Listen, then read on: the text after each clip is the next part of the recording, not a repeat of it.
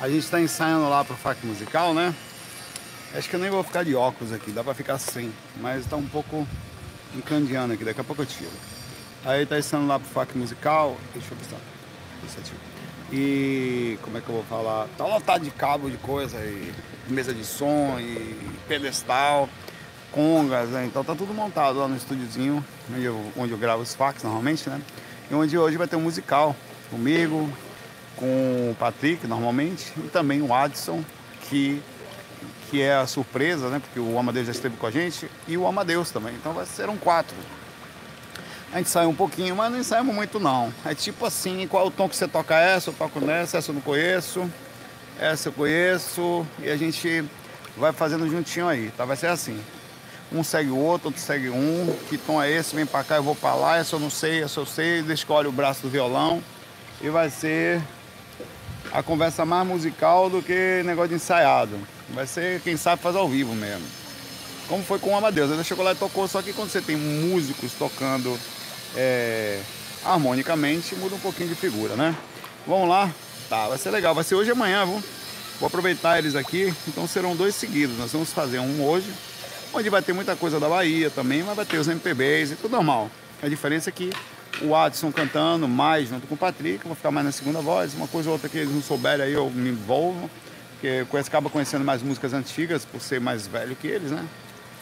É, quase o dobro da idade dos caras ali, né?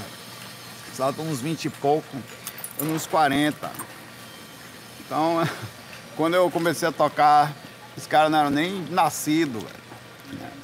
Mas a gente vai fazer junto lá as coisas. Engraçado, eu sempre fui mais novo do lugar, eu já não sou mais. Eu, eu sou jovem na mente, pai. Ninguém ali é mais jovem que eu na hora da brincadeira ali. Mas. É. E a música não tem esse negócio de idade, não. Os meninos, mesmo sendo jovens, eles tocam muito, assim, tá? Conhecem muito de harmonia, ouvido bom, são um excelente músico. E é muito bom conversar com músico. Meu Deus, como é bom conversar com músico. Vocês não têm ideia, velho é, é como se eu falasse uma língua finalmente que alguém ouve. Você é bom, velho. Você, você tá ouvindo que aquilo é, tem um grau tal? É, tem. Você tá ouvindo que aquilo... A gente consegue conversar no conceito da coisa, é muito bom. Patrick é músico também, só que canta, mas Deus é músico, só toca, mas é diferente. Você pega alguém harmonicamente, você fala, poxa, tô conversando, é massa, que saudade de conversar com a galera de música. Vou começar aqui agora, tá? E vamos lá. A banda, a gente vai botar o nome da banda da gente, vamos pensar aqui. O que a gente pode fazer? É, é, como é que pode ser? E me ajude aí até o final pra gente botar um no grupo da gente. Os gnomos. os oregóticos. Os oregonautas.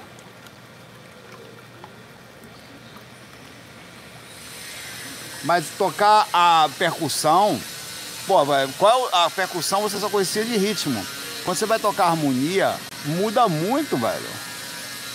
Né, os persegue pão, os pão de mia, obrigado, Marta, gostei. Manda pão de mia, porra, Marta, muito obrigado. A, a, você não tem ideia do que é sistema harmônico. Você tá falando que o Amadeus segue ali, não tem problema rapaz. Eu não falo para Amadeus, dá, dá um dó maior com sete minona aí na conga. Não tem isso, pai, velho. Que nota foi ela que era? Não, eu vou pro relativo, eu dou a terça, eu baixo na terça em tal lugar, com décima terceira então na outra. É difícil tocar aquilo ali, ninguém diminui a percussão, é difícil pra caramba, mas ele não precisa desse envolvimento, ele só precisa saber. O ritmo é o que? A foché, é não sei o que, então ele vai, que é difícil pra caramba, precisa de mais de coordenação e conhecimento das coisas. Mas a harmonia é outra dimensão, é outra coisa. Tão difícil quanto, mas em outra dimensão. Outra dimensão. Tá. Vamos lá.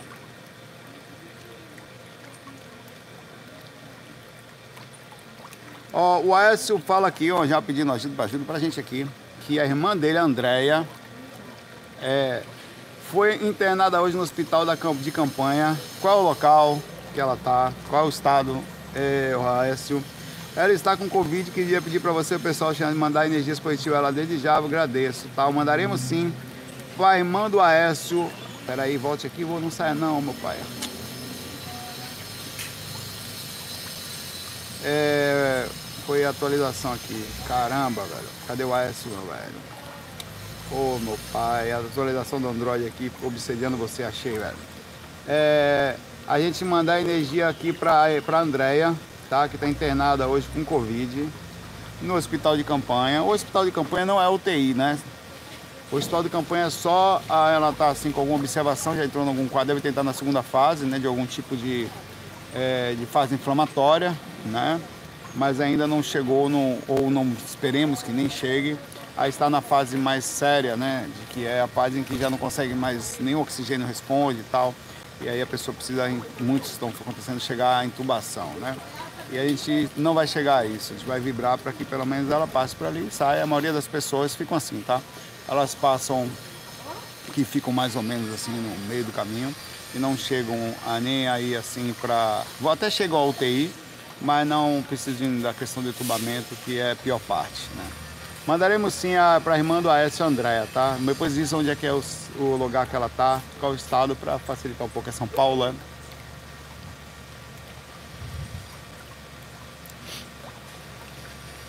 A Bia Ruiz também faz uma pergunta, Bia Ruiz. Saulo, estou há pouco tempo no seu canal, você por explicar, se possível, sobre alguém no estágio vegetativo por longo tempo, ó, igual ao Schumacher. É, as reações de uma consciência em caso dessas são incógnitas, tá? É, não dá para saber. Tudo pode acontecer, porque o tempo é relativo. o tempo para a consciência, uma vida para a consciência é um piscar de olhos. Tum! Já passou. Então você passar, o Schumacher ele se acidentou há quantos anos? Entre 5 e 8 anos atrás, não é isso? É, é, ou mais até. Quanto tempo que o Schumacher está de cama? Verifica aí que ele está inconsciente. Ele teve um acidente, o Michael Schumacher, que foi campeão sete vezes da Fórmula 1, né? Ele estava esquiando e bateu a cabeça numa pedra num lugar perigoso desse e teve um, acho que um traumatismo craniano sério e entrou ali no processo de, de quase que vegetativo, de coma, né? E ali ficou. Não saiu mais, não retornou, tá? É, FAC 950, sabe o que significa? Que daqui a 50 FACs eu vou estar gravando um FAC com meu amigo Wagner Borges. Nós dois, meu pai. E não vai falhar vai estar, nós vamos gravar junto, um FAC mil, é, já está sabendo Wagner, tá? Já está combinado, já repassamos a informação. Wagner, tá ali, oh, estou lembrado sim, opa, estou aqui, tá. Combinado é combinado, é isso aí, né? Nós vamos também, verdade, Bruno, nós vamos aqui passar uma receita de pudim de leite. Especial, na verdade o Wagner não faz, vale comprar, mas não sei se ele ainda faz isso não. Mas ele fazia muito quando eu estava lá. Todo dia saía eu, Wagner. Fazíamos lá na Mina Paulista, fomos umas três vezes. Ele trazia um pudim para casa. Wagner, não aguento mais ver pudim. Come aí, Saulo, come aí, é bom. Não, não como não, Wagner. Pudimzão, gosta aí. Já vamos ver se mandar o um presente para Wagner. Pudim de leite. É... Estado vegetativo, do caso do Schumacher, no sentido da consciência dele, Pode ser que ele esteja acordado, não dá para saber, consciente da situação e depois vá lembrar de algumas coisas, caso, e aí fica difícil dizer, ele consiga retornar ao corpo. É, ninguém consegue saber isso direito. Existem algumas pessoas que falam que teve alguns sinais, outros, mas a verdade é que eu soube recentemente que a esposa dele estava inclusive vendendo uma das casas que eles tinham, acho que era tipo uma mansão cara lá, para poder custear é, o, o, tratamento dele, que é muito caro, tá? O acidente dele foi em 2013, caramba, então já tem exatamente isso, oito anos, né? Sete, oito anos, né? entre cinco e oito anos, como eu falei mesmo. E ele vai. É, ele, digamos que ele vem ao desencarne, aí você me pergunta: qual é o objetivo espiritual de uma pessoa ficar 10 anos, por exemplo, digamos assim, em coma e desencarnar? Que tipo de informação ou de situação que só levou a família à falência, um exemplo, né? Há um gasto imenso, a, a esposa dele não tem mais vida, que é exatamente isso, a esposa dele vive para cuidar dele. É, e protege ele com unhas e dentes, inclusive da imprensa, para ninguém tirar foto, ninguém. Não, não sei dizer, velho. Não sei. Pode ser que isso seja importante por algum motivo para o mundo, pode ser que seja importante para a família, pode ser que seja uma repercussão kármica. Pode pode haver uma repercussão kármica aí. Não dá para saber. A verdade, eu é que existem coisas que a gente assume consequências e elas não dependem de situações kármicas. Conversemos sobre isso. Vou fazer uma pergunta para vocês, sejam bem sinceros comigo, porque eu vou ser super sincero com vocês aqui no que eu vou falar, tá? Vou ser sincero com vocês mesmo na resposta. Câncer é karma? Uma pessoa que só pega câncer, pode ser, mas é necessariamente karma, todo câncer? A pergunta é essa. Todo câncer é necessariamente um karma? Não. Ah, então por que que tem? Pensemos sobre isso um pouco, conversemos sobre isso. Um cachorro recentemente, de uma pessoa muito querida, desencarnou com câncer. Tinha karma o cachorro e com câncer generalizado. Já tinha tomado todo o fígado, provavelmente outras partes do corpo.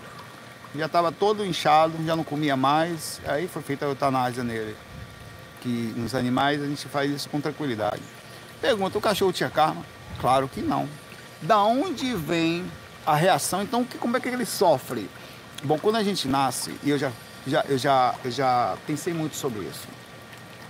E eu, pensando na espiritualidade, essa é a minha opinião, tá? Então, por isso que eu quero que você é, repercute bem nisso. Não vamos julgar nem falar que é. Nem todo cachorro, Adriana, que tem câncer é alimentação, não. Tem cachorro que é super bem cuidado. Tem cachorros que a família inteira dele morre de câncer daquele jeito. Então, é uma questão hereditária. O câncer é uma evolução física que nas tentativas de como a seleção natural, essa é a minha vida, a minha vida, a minha opinião, que é a minha vida mesmo, acontece. Você pode, pode ter uma repercussão hereditária, planetária, genética, correspondente às tentativas de organização. Claro que nem todo câncer é assim, tem cânceres que são fruto realmente de alimentação, tem cânceres que são fruto de aproximação com máquinas, lugares perigosos é, tem câncer que dá eu irritado por causa de buzina que toca no fundo, eu fico nervoso, começo a ficar nervoso, ficar nervoso. Em algum momento meu corpo entra em mutação, que a repercussão interna nossa pode causar essa mutação. Tem vários tipos. E tem o câncer de alguma forma, que a repercussão da, do, do, sistema planetário. Aí desligou, porque já estava começando a ficar. ia lá bater no povo. Estava né? começando a criar já um processo futuro de problema. Os caras tá brincando com coisa séria, não tem noção dos amigos espirituais que eu tenho, vou mandar Tonhão descer lá. Se me soltar meus encostos ali, não fica mais ninguém em paz Então assim, você assume algumas consequências só de nascer aqui, tá? Quem manda não gravar no quarto, filho de rapariga, botava as coisas pro lado ali, ó. Fazendo. Aí, obrigado, irmão. Pra gravar na rua tem que se lascar. Só falta daqui a pouco chegar alguém pra tomar banho aqui, eu tenho que me arrumar aqui. Nem fale um negócio desse. Pois é.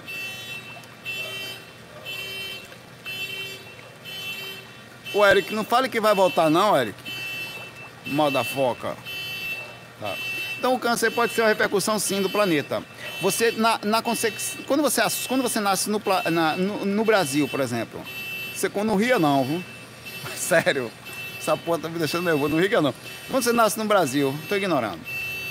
Pelo menos na minha parte. O Eric falou que vai voltar, vai voltar.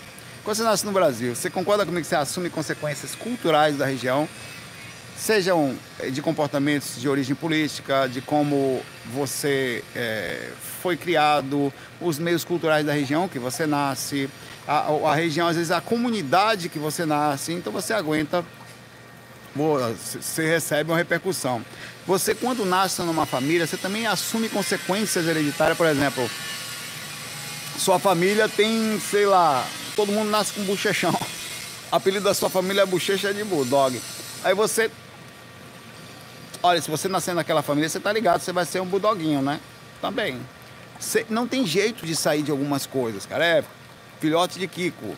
Você vai ter uma repercussão mínima nascendo naquela. É normal todo mundo. Tá? É, e aí, algumas coisas também de, de origem mais séria são as tentativas da, da, da evolução física, do, da consequência física, os acertos e os erros que levam a falhas genéticas. Quantos animais tiveram falhas genéticas das suas tentativas? Quantos bichinhos também sofrem repercussão de assinar um contrato só de nascer numa determinada região? Você também assume talvez um karma. De, é, é como se o karma fosse uma coisa muito maior do que somente o karma por sofrimento. Existe o karma por evolução física, que não lhe pertence, mas você assume a consequência de nascer ali. É por isso eu estou de óculos agora, mas não preciso mais. Porque, ó, se eu ficar sem óculos, tá muito luz aqui. Deixa de óculos por enquanto. Se meta no meu óculos, não. Você não tá com. Você, eu estou perguntando com o que, que você está aí. Você está de bermuda? Não. Então deixa eu ficar com meu óculos aqui por enquanto. Estou brincando, irmão. Não mexa comigo, não. Eu tô filhote do demônio aqui. Deixa meu óculos aqui por enquanto. Quando ficar melhor, tiro. A cada uma, pai. Tô brincando. Então, eu acho que essa é uma consequência. No caso do Schumacher, ele talvez tenha assumido, essa seja a resposta da consequência que ele assume de passar, ao encarnar, ter, por exemplo, pô, o Schumacher gostava de esportes radicais. Ele gostava. Seja até o que ele fazia na profissão, que era a própria Fórmula 1, como ele vivia esquiando, pulando em paraquedas, fazendo coisa. Pô, todo mundo sabia e era falado que aparentemente na região que ele estava esquiando era uma região extremamente perigosa. Ele estava descendo em alta velocidade, numa região perigosa, aparentemente, o tempo todo descendo, descendo. Desceu 100 vezes. Em uma vez escorregou, bateu a cabeça num lugar lá, meu pai. Podia ser quem for, não deu, não segurou. Podia ser qualquer um. Eu pergunto, foi uma repercussão kármica a queda dele? Não no sentido de vida passada, mas foi ou não foi uma consequência das atitudes que você tomou e ninguém tem nada a ver com isso? Né? Ninguém tem nada a ver com isso. Das atitudes que ele tomou, uma consequência que existiu ali. E eu não sei se aquilo faz parte de um processo, mas foi. Ele assumiu uma consequência, talvez nessas consequências o corpo dele tenha um mínimo de chance de, de retornar. E não vai conseguir ficar muito tempo nessa situação. Mais cedo ou mais tarde, ou ele vai ter que voltar, ou vai desencarnar. Ninguém fica sei lá, 50, mais. Quantos anos ele tem? Tinha 44 quando aconteceu, hoje deve ter 52 anos, 53. Né, ele não vai conseguir ficar muito tempo ali, 52, 1 por aí, não vai conseguir ficar muito ali. Daqui a pouco ele vai acabar desencarnando, porque até o próprio a forma de manter ele, né? Ninguém sabe como é que vai ser aquilo ali. Esperemos que o melhor seja feito para a evolução dele, que não atrapalhe muito é, a, a, família dele também, que é quem mais sofre com isso, que a gente não está vendo, nem lembra do Schumacher. Mas a família dele sofre muito e que a gente mande a melhor energia, é assim que se pensa sempre, para que o melhor seja feito para eles, tá? Melhor seja feito para eles. Essa é a forma de não julgar, não fazer uma análise rasa, que a gente não sabe como é, que, do que, que eles passam ali. Não dá para dizer, ah, são ricos, velho. Vai por mim, velho. É melhor, eu tenho certeza, se você perguntasse para a esposa do Schumacher, vocês não preferiam ser pobre, morando num lugar mais simples, Schumacher vivo com eles ali. Pô, sim, velho. Com certeza. Ah, não, mil vezes rico e ele sem falar, pelo amor de Deus, velho. Então isso não tem nada a ver. Abraço aí. Isso que o valor é uma coisa relativa, né? Tem 52 anos o Schumacher. Obrigado aí, Márcio.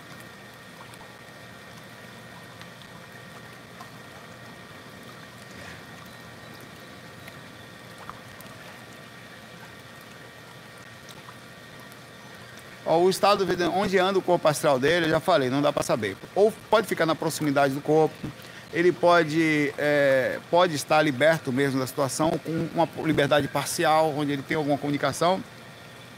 Já sabe até que o corpo, por exemplo, pode ser que espiritualmente ele até já saiba, não vai voltar mais, você sabe, né?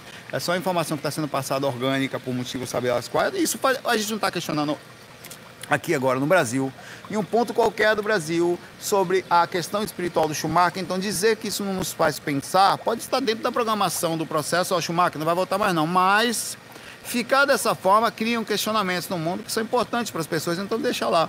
Enquanto a família pode, a família sofre um pouco tal, mas faz parte de uma missão importante. Nós não estamos discutindo isso aqui, isso aqui nos faz pensar. Então, de certa forma, também é didático, ainda que sofrido, que certas situações existam e nos façam discutir sobre as mesmas, nos façam pensar sobre isso. Se não fosse essas coisas, a gente não quer questionar. Qual é o sentido, né?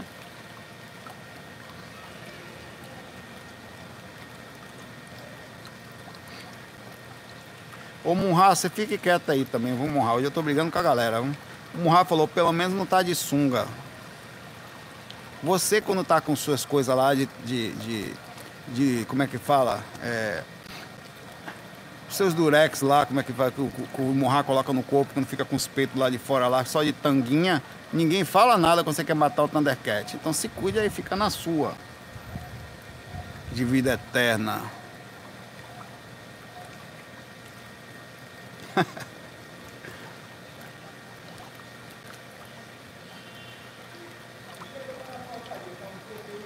Ó, Felipe Lira, pessoal, a sensação de cair de um prédio muito alto num sonho é, e não tem impacto no final significa volta pro corpo quase na totalidade. Quem nunca sonhou que deu aquele frio na barriga, vai caindo, vai caindo, quando cai, abre o olho. Não, não vem me dizer que você não sonhou, não. Você sonhou sim. Fale para mim aqui, quem nunca sonhou que dá aquela queda, começa a cair, frio desgracento na barriga, e de repente, porra, rapaz, já sabe, eita, tô sonhando, vou até voltar por. Sabe até que tá sonhando enquanto tá caindo, eita, porra, final de sonho. Tem gente que fala assim. É assim, normalmente é o, traço, a, a, o cordão de prata tracionando você. Isso é exatamente, eu sei que é porque eu falo com precisão. É exatamente a sensação do cordão de prata, prata não, prata tracionando você à distância, tá? Quando eu estou fora do corpo, que sofro um impacto, normalmente um susto, que eu levo a informação pelo cordão de prata para o corpo físico, que começa a aumentar o sistema físico, quer dizer, aumenta o batido do coração e tal, eu sinto aquele, aquele solavanco e a puxada com frio na barriga. É exatamente a puxada do cordão de prata, tá? Então o que você está tendo é um retorno inesperado ao corpo físico. O corpo físico aumentou as sensações e puxou você. Às vezes você está sonhando fora do corpo, teve um susto, enviou o susto pelas informações que vão, o cordão de prata é uma coisa extremamente complexa, para o corpo, e aí o corpo traciona você, puxa, é um processo de automatismo, não é controlado, e você tem essa sensação. Então, quando você teve isso, era você voltando pouco. Então, quer dizer que eu saio do corpo? É, não só você, como a desgracenta de todos os seres humanos encarnados. Bichinho sai do corpo também, tá? Limitado, sem muita consciência, não tem noção do que tá, parece que tá, mas sai. Então, todas as pessoas, isso prova, entre aspas, né, que a prova precisa ser um pouco mais concreta, e todas as pessoas saem do corpo. Dificilmente alguém não teve essa sensação de estar sonhando e dar aquela queda.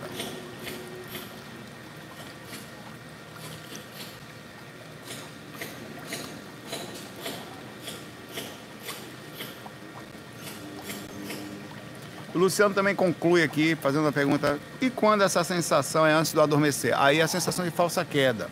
É quando você está meio acordado, meio dormindo, não está acordado, você está quase indo, ficando. Principalmente acontece quando você está focado numa coisa, ouvindo um documentário, assistindo uma televisão, ou não querendo dormir, ou aí você toma aquele negócio assim, aí também é a oscilação astral. Há uma movimentação do corpo astral, parece que é o físico, você parece que está caindo, mas não está. Na verdade, é que a gente chama de sensação de falsa queda. É um sintoma projetivo porque é o que você precisa. A, a sensação de falsa queda é exatamente o que você precisa para sair do corpo junto com as técnicas. Eu explico. É uma habilidade que precisa ser treinada, que acontece eventualmente quando você está distraído. Porque você não está com medo e não quer dormir. No entanto, você dorme e o corpo astral se mexe, porque você, o corpo chega num nível de sono tão alto que ele adormece mesmo sem a vontade. E como sua atenção está alta e não querer dormir, a consciência passa para o cérebro do corpo astral e você nem percebe. É o que a gente chama de projeção clássica, rapidamente. Há então um deslocamento do corpo astral, isso acontece sem um, um processo de automatismo, sem que você nem perceba. Toda noite acontece isso com você, mas o corpo está inconsciente. E você então não consegue trazer a rememoração, porque você foi embora a sua consciência junto com a consciência física. O cérebro apaga, você apaga junto. E a consciência dorme dentro do processo. Como você não quer dormir, quer ficar acordado, e, no, e cara, você tá guerreando com o sono que tá assim, ó. Você tá lá e. Eita porra. Fecha o olho, abre, vai de novo, volta. É exatamente isso que você precisa. A chamada do sono da morte. Você tem que aprender a viver nesse sono e você tem que aprender a ir e voltar. É aí que mora a desgracenta da projeção, é aí que mora o ponto X. Quando você trabalha as energias antes de sentir. Por isso, por que você sabe qual todo dia, a hora que eu vou dormir normalmente, vou tirar o óculos um pouco, para o que os, os seres que reclamam, vocês vão poder ver meu, meu zoio azul a partir de agora. Para os seres que reclamam, tá? De. Peraí me ajeitar aqui. E agora é. Você saiba que você já é um projetor astral. Fazendo. É isso que você precisa fazer. Todo dia treinar isso, velho. É isso que você tem que treinar. Treine, se for o caso, treine dessa forma. Eu vou criar agora a técnica da estratégia, do cabo esperto, do molejo. Você faça a técnica e aí você liga uma coisa legal, um documentário algo que lhe dê sono. Digo que lhe dá sono, tem gente que tem sono assistindo os fax. Pronto. Mas uma coisa que lhe dê sono, que demora um pouco para acabar os fax. E dê sono, uma hora. Então você fica ali, ó. E eu só vou dormir, sabe qual hora? Entre meia-noite e três horas da manhã, todo dia. Não tem jeito, esse sou eu. Pode reclamar, pode. Esse sou eu, porque eu só vou. Eu só como quando eu tenho fome, eu só durmo quando eu tenho sono, até sexo quando eu tenho vontade. Então, eu não, eu não, eu tenho, é, é, sério, eu só como com fome. Não adianta, vamos comer agora, não tô com fome. Não como. Sou teimoso. Só durmo quando eu tenho sono. Eu espero o meu corpo sentir o negócio dele. Que maneira de, de forçar o miserável, não. Então vamos lá. É, eu vou deitar e fico ali. Terminei as técnicas, aí o que, que eu vou fazer? Vou assistir coisas leves. Aí eu boto Normalmente eu boto alguma coisa no YouTube, um documentário, não fico assistindo, fecho os olhos e fico prestando atenção.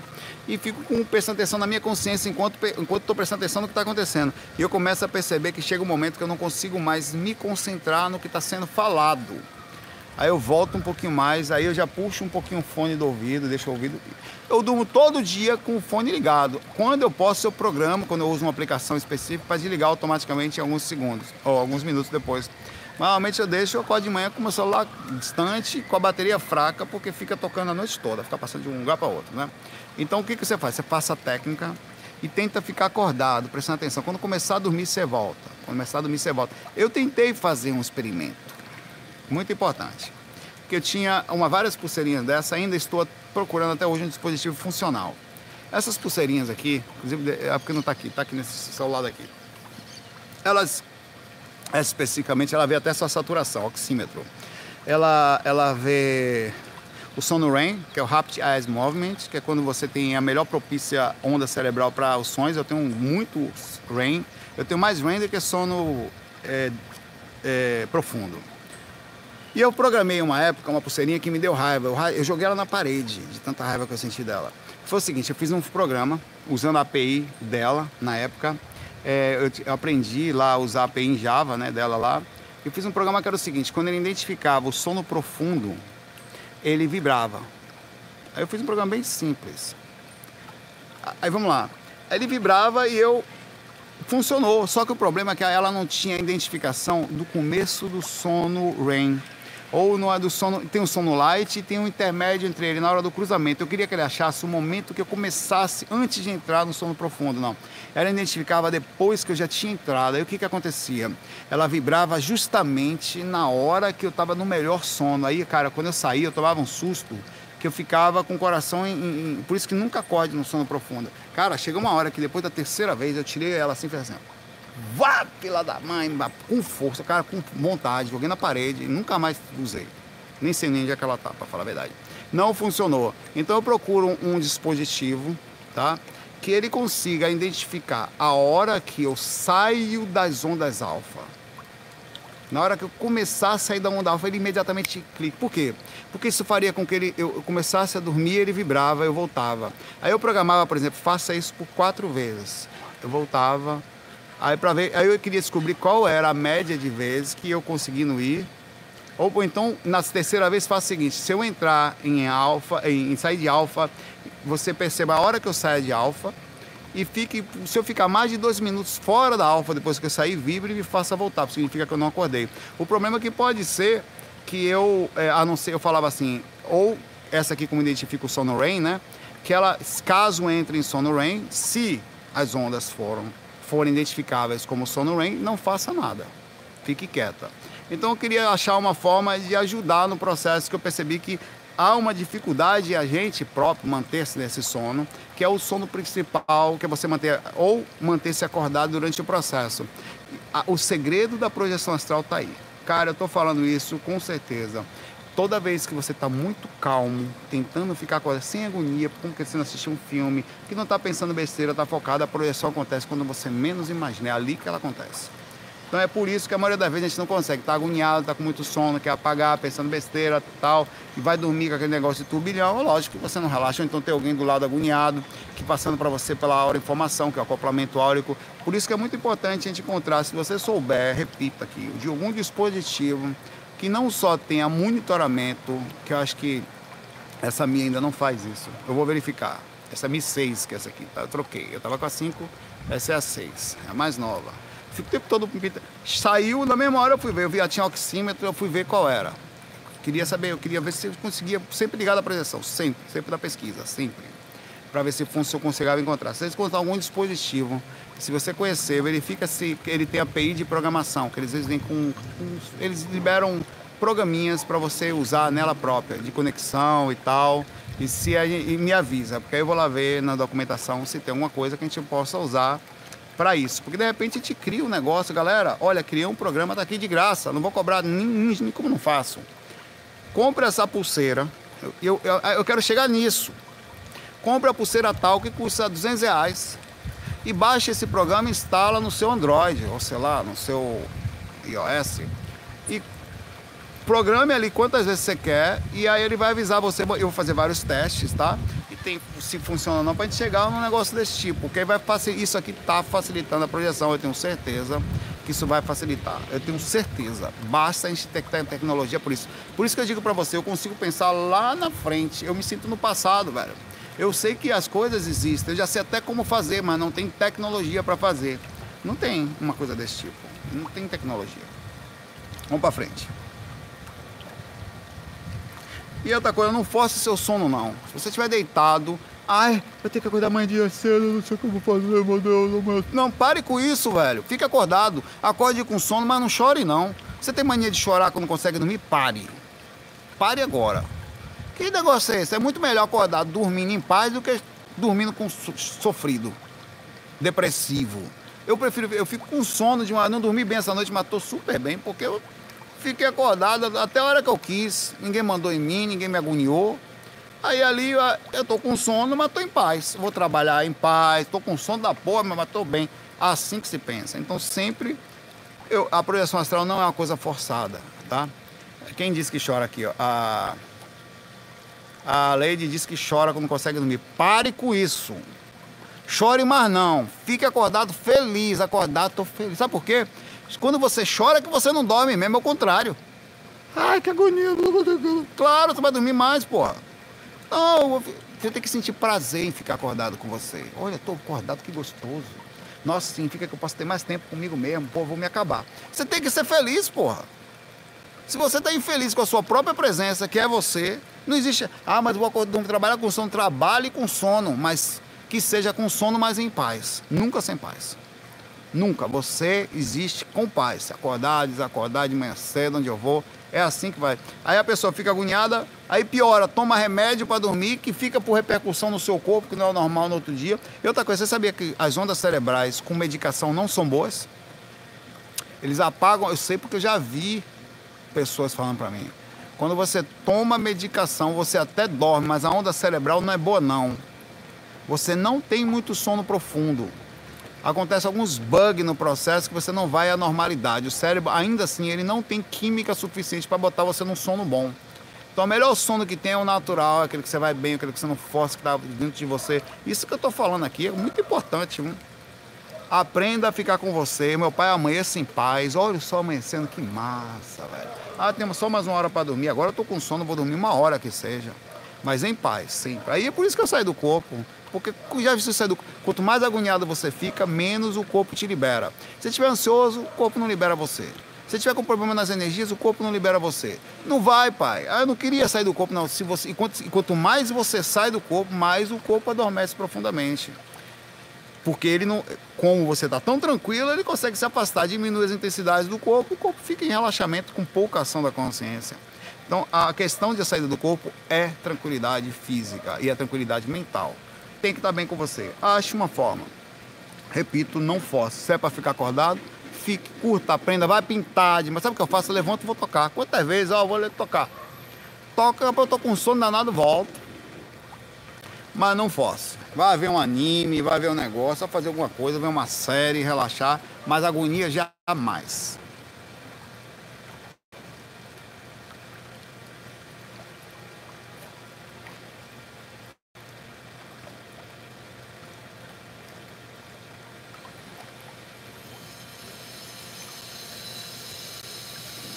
Ó, o cachorro preto albino.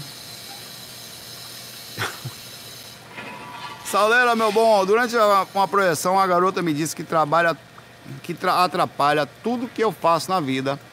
amando de outra pessoa da qual fui algoz na vida dela. Seria isso verdade ou um golpe da galera do bar? Pode ser verdade também. Mas eles também falam essas coisas. Eles falam, vou lhe pegar. Agora eles fazem mesmo. Eles enchem o saco. Enchem, tiram onda. Mas, velho, relaxa. Olha, tem uma coisa. É a mesma coisa. É o princípio, é a mesma coisa. Se você se agoniar com gente agoniada, você está dando uma abertura de porta, vendo? Eu tô aqui, tô gravando agora. Vamos brincar aqui agora? Vamos, brinque comigo. Por favor, comecem a me ofender aí, agora, brincando comigo. Comece a brincar que vocês estão me ofendendo. Com alguma coisa qualquer. Saulo, apentear esse cabelo. Saulo, não sei o quê. Você fumou um orégano hoje em dia. Tudo que vocês falam aqui pra mim, eu posso ou não ouvir o que vocês estão falando. Um exemplo. É o que acontece, tá? É... Cara, me ofender, Saulo, você é homem. Realmente, isso, isso, isso ofende, pai, velho. Não estou muito bem. Mas observe que eu posso muito bem processar as informações de vocês, eu posso saber a opinião dos. Eu não vou me perder na opinião alheia. Os caras podem me ofender. Eu vou ficar em paz, eu vou seguir proporcionalmente, eu não vou. Isso também é uma forma de eu me desconectar de coisas que são faladas e não dar atenção. Se eu der atenção a isso, eu vou estar focado em coisas que não deveria e perdendo foco comigo mesmo. No que você falou aqui, os espíritos existem, os espíritos obsessores, um monte deles. Sabe qual é a única coisa que fazem? Vou repetir, eu falo sempre, eu vou perguntar para vocês. Qual é a única coisa que me tira da assédio? Aqui é garantido que eu não vou ter assédio.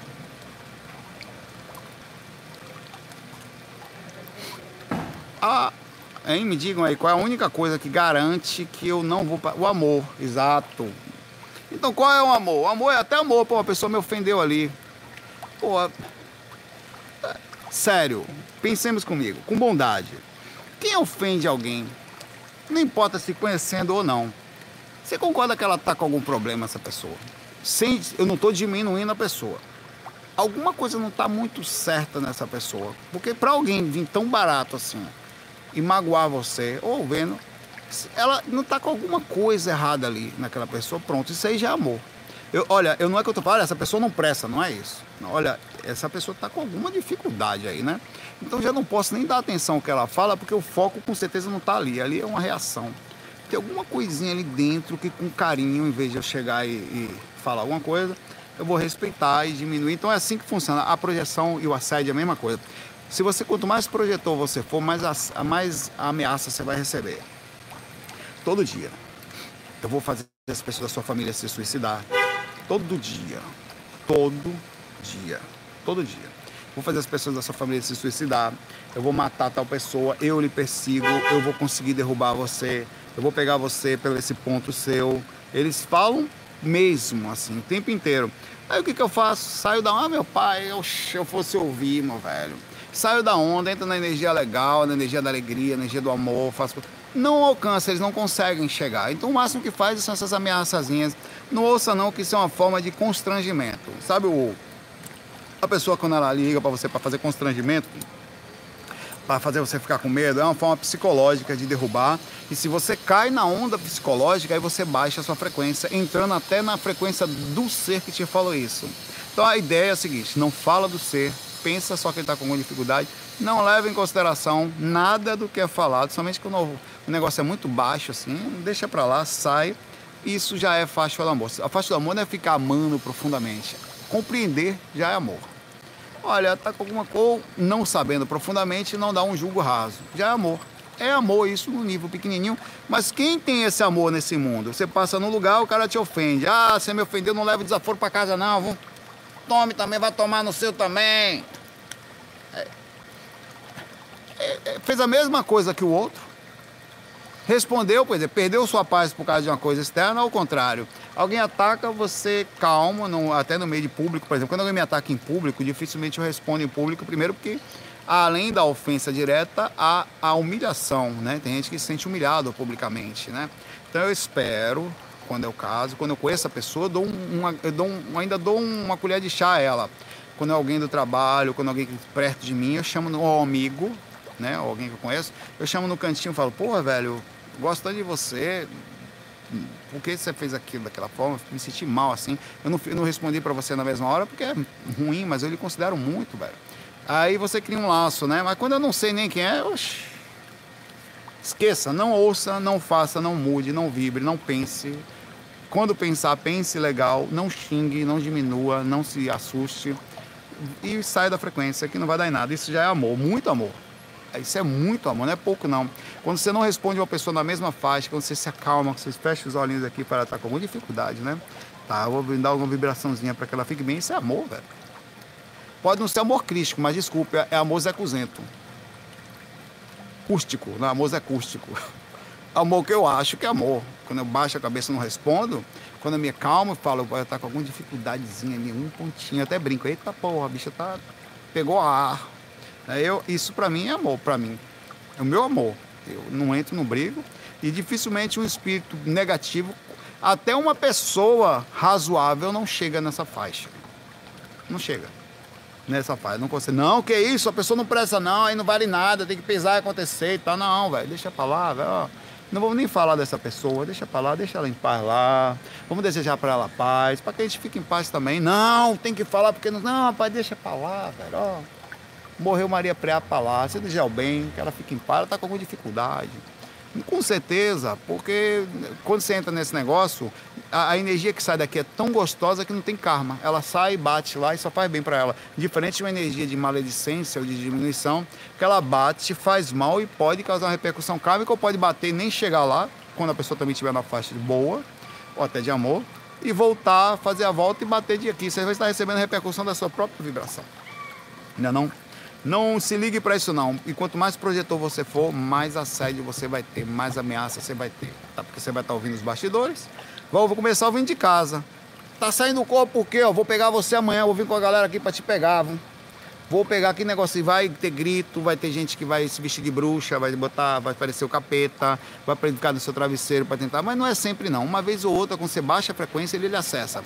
O assédio também só lhe pega quando você está com a frequência baixa. Mesmo que você saia no umbral, já sai direto com os mentores. Então, até os mentores vão lhe proteger para você ver o que está acontecendo dentro de casa, o que também é positivo. Um abraço. Não ouça não. Nem ofensa, nem nada.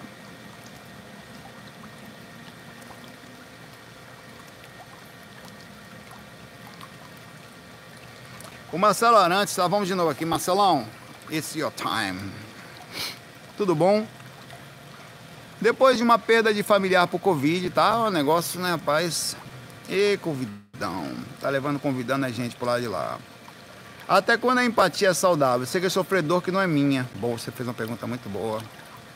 Gerando ansiedade e problemas para projetar. O que fazer? Eu vou lhe dar a coisa que eu estou aprendendo nesse momento. O maior aprendizado da minha vida está acontecendo agora. É... Nesses momentos. Você sabe que eu sou sincero até certo ponto, mas estou sendo agora.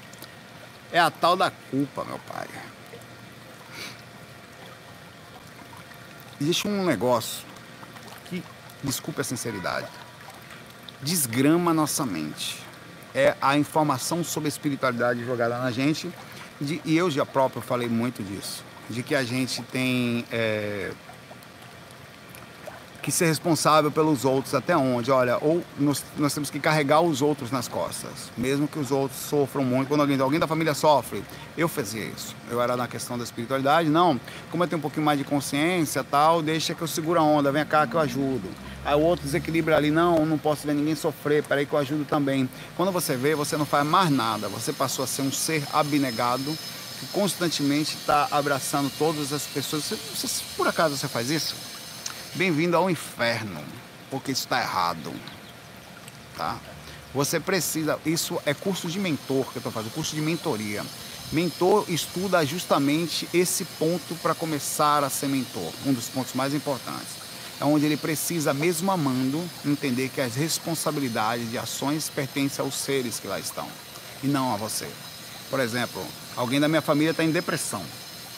Eu começo, meu Deus, Alguém tem depressão, como é que eu posso viver? Eu preciso parar tudo, não posso fazer mais nada, não, não vou poder sair porque está em depressão, vou ajudar. Se você para a sua vida, você para tudo, você não tem mais vida, não tem mais nada, pede até a paz interna para ajudar alguém que está em depressão, assumindo responsabilidades como se você fosse responsável ou até culpado pela repercussão. Nosso conhecimento espiritual também lascou a mente da gente em alguns pontos e a gente não conseguiu alinhar muito bem o que é de verdade a espiritualidade e o que é de verdade a abnegação. E você passou a não ter mais vida, porque o que você faz em determinado ponto faz o outro sofrer. Quer dizer, se eu não ajudo, ninguém ajuda, então eu preciso eu ajudar, porque ninguém para a sua vida para fazer, mas eu vou fazer abnegado e vou parar. Esse cara, é, é, pois é, tem também isso aí, Leide, a síndrome do herói, verdade. E você acha que. E vai chegar uma hora que você não vai conseguir mais ajudar ninguém, as pessoas vão continuar sofrendo e o pior de tudo, você vai estar sofrendo. Então você não consegue, você não, é, você não tem condições de salvar ninguém. E sabe o que foi que me ajudou? O que me ajudou especificamente foi esse pensamento aqui. Isso é recente, viu? Primeira coisa, vamos pensar o contrário. Tenho eu poder para ajudar aquela pessoa a ficar bem? Eu quero que aquela pessoa seja bem agora. Você vai ficar feliz? Não, não tenho. Então por que eu sou responsável pelo sofrimento dela? Então eu tenho poder para deixar ela triste? Não. A, a, a, alegria, se ela tivesse alegre, ela era responsável sozinha pela alegria dela? Sim. Se ela fosse uma pessoa extremamente feliz, plena, ela era sozinha responsável por isso? Com certeza. Eu não teria nada a ver com isso, em absoluto. E por que, que eu sou responsável pelo sofrimento dos outros? Isso me fez pensar. Eu precisava me desvincular desse sentimento que só está abaixo da vergonha. No sentido umbral, no sentido do estudo de origem física até espiritual, a culpa está em segundo lugar no patamar de mais baixo nível. Então, mesmo você sendo uma pessoa muito boa, se você carrega a culpa no seu coração, provavelmente você está em zona umbralina e os espíritos vão usar isso em você, caso eles queiram, para nível de assédio, porque você baixa a sua frequência numa coisa tão imensa que você está lascado nisso. Então é o seguinte, nós temos sim alguma responsabilidade, responsabilidade a palavra, mas dentro do origem de a minha ação vai até aqui. A partir aí que você precisa delimitar, a partir daqui a responsabilidade é sua. E eu não vou deixar de viver por nenhum aspecto do que passa daqui. Estou disposto a ajudar, mas existe um limite para o processo. E o limite é a minha própria felicidade, a minha própria plenitude. E aí vem o outro conhecimento que eu juntei. A frase de Jesus que eu usei para ajudar no processo. Jesus disse que amar ao próximo como a si mesmo. Ele está falando que eu preciso, antes de amar o próximo, ame você baseado no que. Porque se eu não me amo, eu não amo ninguém. Então, se eu sou um desgraçado comigo, imediatamente eu também sou com os outros. A mesma coisa acontece nisso aqui. Pensar no próximo como você pensa em você. Porque se você não pensa em você, o fato de você pensar no próximo só é uma hipocrisia religiosa. Onde você se acha salvador, mas internamente já está numa onda de umbral, porque você não pensa em você. Você não cuida de você, você vai para onde? Como você cuida dos outros? Você cuida mal dos outros. Porque se você não está bem, como você ama? Como você não se ama, como você ama alguém? Então, o ato de cuidar de si mesmo, inclusive, não cuidando de não deixar a culpa levar, é um ato de amor verdadeiro por você. Então, esse conhecimento ele me libertou e é uma das coisas mais imensas que eu já aprendi até hoje. Estou em processo de libertação ainda desse ponto, tá? Mas ele me libertou e me libertou espiritualmente do processo. Me tirou esse peso imenso que foi inclusive embutido por religião, por espiritualidade. Não, seja abnegado, não faça tudo. Cara, se você pode, faça. Se você é mais forte que os outros, os outros não são tão fortes, os outros sofrem muito. Você já é um espírito até sair do corpo. Quando você vai ver, você está num processo que você nem inventou inventaram para você e você está lá super forte, quando você vê você já está triste, super pesado, não está mais se sentindo bem, se vê numa coisa, não, vou aguentar, é meu karma. Começa até a falar assim, não, meu karma é isso aí. Quer dizer, você está falando que você já carrega seu peso, às vezes não é responsabilidade sua. Não é, pai, velho. Uma coisa é ajudar, meu velho, a outra coisa é se lascar. É bem diferente. Você precisa pensar em você, senão você nem consegue pensar nos outros. Então aí vai o processo da empatia em relação a isso que você está perguntando também. No seu caso, você está colocando responsabilidade sobre você e tira até a responsabilidade, você passou para a culpa mesmo, que não lhe pertence. E você vai sofrer por isso. Ou você acorda, ou até quando você vai acordar, acredite, esse conhecimento que ele falei aqui agora, não foi fácil de chegar nele não. Um abraço. Eu espero que você consiga, consiga ser útil de alguma forma. Saulo, pergunta o Anderson, nasceu um cogumelo branco no meu quarto. Isso significa alguma coisa? Mas é claro, meu pai, se nascer um cogumelo no meu quarto, a gente vai entrar em simbiose comestível. Comerei, olho. Botarei no meu chá, meu pai. Você não nasceu aqui por acaso, foi Jesus que me mandou. O universo, obrigado, universo. bote um, um, uma leite condensada e morda, ou não faça não, que ele pode ser venenoso, estou brincando, tá? Não sei, meu pai, o que, que o cogumelo quer fazer? Não me ouça, estou brincando, viu? Foi o Saulo que falou, e já, você ainda tá aí, Anderson? Anderson, responda, Anderson. Anderson saiu, largou o fone, saiu correndo pra cozinha. Volta, Anderson, pelo amor de Deus, irmão. Não faça isso. Não, Anderson, não faça isso não, tá? Se você fez o problema seu de Maria Preá e Roberto Carlos é baleia, tá? Não faça não, não sei, meu pai.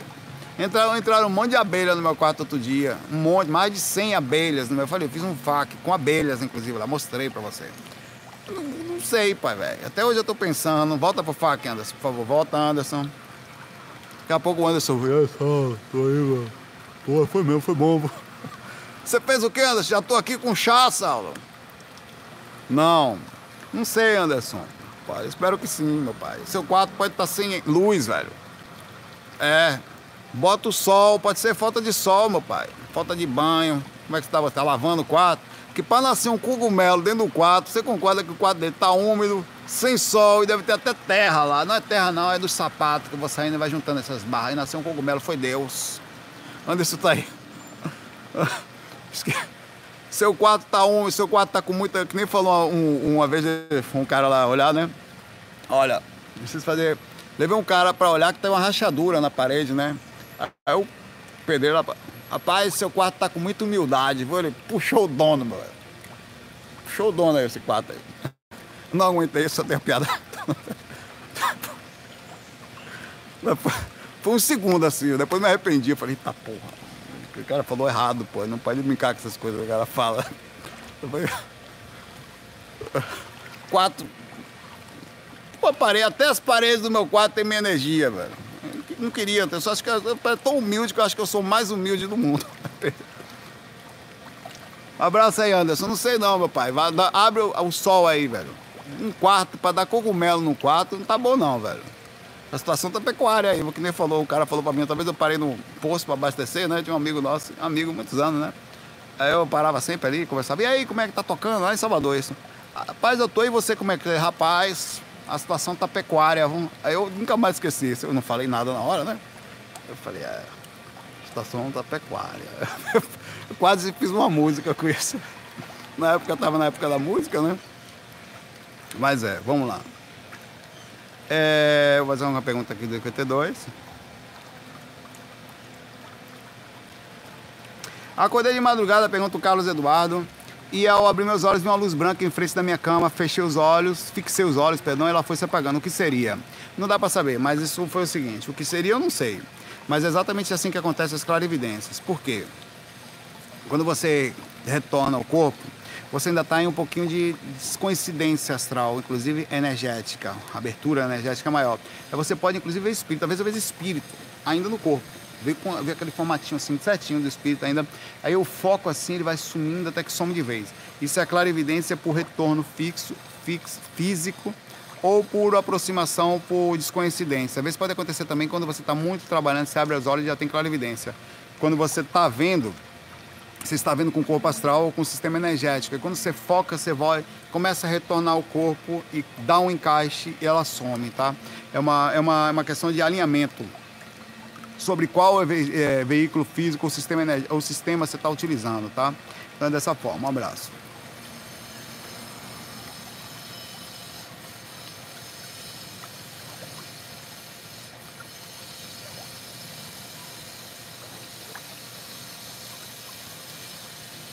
Olha, o Johnny faz uma pergunta difícil que. Vamos lá, vamos pensar aqui. Vamos pensar um pouco.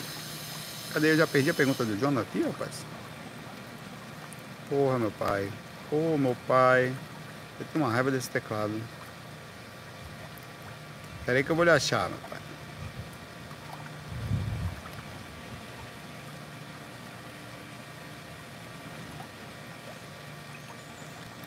Rapaz, eu não tô achando não, velho. Mas eu vi sua pergunta mais ou menos aqui. Eu, eu lembro do conceito da sua pergunta, mas eu não vou conseguir ler ela perfeitamente. Manda de novo aí, ô, ô Jonathan. É Jonathan, né? Quero uma pergunta sobre é, amparo em zonas de guerra, zonas de tráfico. É, para eu poder ler ela na totalidade, que subiu aqui, velho. Perdi essa pergunta. Eu quero o Jonathan. Eu vou, eu vou comentando aqui, enquanto ele vai falando, eu vou deixando o chat aqui embaixo, tá? É... Ele fez uma pergunta assim: como é que ficam os amparos em zona de guerra, por exemplo? Como nós tivemos recentemente aí um, uma questão de guerra aí no, onde, no Jacarezinho, né? De, foi bem falado aí na imprensa e que mataram, a polícia entrou lá e matou tantas pessoas tal. Como é que ficam é, aqui? É o Johnny Wellington. Johnny Wellington, tá? Johnny, não Jonathan. Como se compara em regiões de conflito como guerra de traficantes e polícia, espíritos negativos que estão também ali sugam a energia desse conflito? Bom, certamente há um processo difícil de ser entendido, porque o, o, ali não existe umbral ou não umbral. Não existe, por exemplo, você pensar que a, o ladrão está no umbral e a polícia não. Porque às vezes o, o, processo de umbral, como eu disse, é um lado interno. Tem situações difíceis de, de, de processar. Eu não vou entrar na vida pessoal, da, seja da, de situações de pessoas que estão em guerra pelo tráfico ou do, da polícia, mas das questões espirituais em si. Certamente tem polícia ali. Oh, polícia. É, amparo e assédio ali, forte. Polícia também tem. É, amparo e assédio forte ali no processo. Onde o amparo vai trabalhar da forma mais, mais estratégica possível para que diminua os impactos do que está acontecendo, pelo menos daqueles que estão desencarnando no processo, e os seres que estão desencarnando sobre as dificuldades específicas uh, correspondentes a cada ser ali. Por exemplo, você tem pessoas ali que podem estar no sistema de maldade. Faltou luz aqui. Esse barulho é do gerador, tá ouvindo? Faltou luz no prédio. Ainda bem que eu não tô lá em casa, ia cair tudo. Tem internet. É, é difícil dizer como que um mentor vai trabalhar numa situação dessa. Por exemplo, nem todo traficante, né? Pois é, isso é o gerador daqui. Nem todo traficante é necessariamente um ser perdido totalmente espiritualmente, como a gente pode pensar. A gente tem pessoas que se perdem no nível de consciência, nas dificuldades que eles passam por algum motivo lá que a gente consegue entender, e começam a se envolver com isso por uma questão de ganho financeiro, fazendo mal aos outros, mesmo não sendo na totalidade um ser totalmente perdido no sentido espiritual, mas assume consequências proporcionais. Como também pode existir no lado da polícia pessoas que passam do limite no sentido da força que é utilizada. É uma coisa é você fazer um trabalho social arriscado, que leve a um nível de assédio e, e, e responsabilização imenso. Por exemplo, ninguém é obrigado a ser policial. Uma vez que você seja, você tem algumas consequências das suas atitudes. Você concorda? É, vai, vai encher o saco o barulho aqui, deixa lá. Vocês concordam comigo que uma pessoa que resolve ser policial e vai fazer incursões em favelas e, e locais onde são dominadas normalmente pelos traficantes, comunidades e tal, que aquilo é uma coisa arriscada, uma coisa complicada, que você pode vir a, você vai trabalhar com outras pessoas que ali estão, que você não sabe exatamente quais são as pessoas que são bondosas, que você vai assistir às vezes colegas do seu próprio sua própria profissão passando no limite, que você nem pode chamar atenção para aí, o certo seria, né? Mas você pode ser, sei lá, marginalizado ou visto de forma diferente, ou ninguém vai mais querer andar com você porque você não leva fulano não, que fulano fica atrapalhando as nossas ações, tá? É difícil dizer, mas eu acho que o amparo acontece, tá? O chiado é o barulho atrás. O amparo acontece de alguma forma, não tem a menor dúvida. É, os espíritos são tentados amparar, de fazer, mas deve existir um negócio muito pesado ali. Eu, eu saio do corpo e vejo muitos espíritos dominadores. E eles normalmente são interligados a situações de controle. É muito parecido com a questão do tráfico. Espíritos que moram no umbral é, e que vêm que vêm me cobrar às vezes aqui, e que eu, muitas vezes eu passo em lugares, normalmente são espíritos que controlam a região. Lembra muito, velho, mas muito mesmo, essa questão do. Várias vezes eu saio do corpo. Sabe uma coisa que eu assisto muito? Não sei quem, quem mais assiste, me diga aí. E me lembra muito Umbral, aqueles programas policiais de incursão ou de a polícia fazendo abordagens. Aquilo me lembra muito as sensações do umbral, dos lugares que eu ando, as regiões mais fortes. É, é, a mesma energia, só que fora do corpo ainda é mais forte. é, o ser humano, quando se chega à marginalização, quando ele perde mesmo a, a, a forma de andar corretamente, ele dificilmente escapa do umbral. É muito difícil, tá? Quando você começa, por exemplo, a andar armado, quando você começa a assaltar, quando a própria polícia, que deveria ser a coisa, começa a praticar atitudes que são criminosas, que não deveriam ser aplicadas, como não, o não cumprimento da lei, ou ultrapassar o limite do tratamento às pessoas que elas abordam, mesmo criminosos que saem marginalizados à lei, né? É, elas são pessoas que já andam no umbral, espíritos pesados já acompanham essas. Por isso que é muito difícil alguém que constantemente está praticando assaltos, alguém que está fazendo maldades, seja é, policial ou seja pessoas fora, escapem das regiões umbralinas escapem de espíritos do mesmo nível. Eu acho que aí, aí que mora o grande problema, é como está a pessoa que vai ser feita a abordagem. Tá? Eu assisto vários documentários desses e acho muito bom que a gente assista. Às vezes eu. A gente vive num mundo assim, fechado, né? Um apartamento e tal. E que você não consegue entender como é o mundo lá fora. Então isso é uma forma de eu ver como é que estão as coisas, de eu não parecer estar alheio a isso. Então eu assisto quando saio do corpo, digo a você, são as coisas que eu também vejo. E eu não assisto, eu não, eu não vejo as coisas fora do corpo porque assisto isso, é o contrário. Eu assisto para fazer a equalização do que eu vejo fora do corpo é muito parecido com o que a gente tem aqui. A sociedade, essas pessoas desencarnam e vão para lá, velho. E continuam sendo bandidos do lado de lá, tá? Continuam. Aqueles que não têm ética aqui, por motivos que sejam, dificilmente conseguem escapar do processo. É... E é isso. Ficou um barulho muito forte aqui atrás, tá? Por esse motivo eu vou parar. Estamos com certeza sem luz aqui do prédio agora. Eu acho, tá? É, eu vou parar por aqui agora, porque não dá mais, tá? Mas um abraço aí para vocês. Amanhã deixe as perguntas aqui, não se esqueçam. E é, essa pergunta daqui que eu pego para o dia de amanhã. E hoje tem FAC musical com o Adson, o Amadeus, o Patrick e eu. A bomba da piscina tá, ela tá ligada, eu fiz que eu fui olhar para cá ela tá ligada no gerador. Tudo aqui embaixo fica no gerador. Até o elevador. Muita paz, muita luz. FOI. Fui.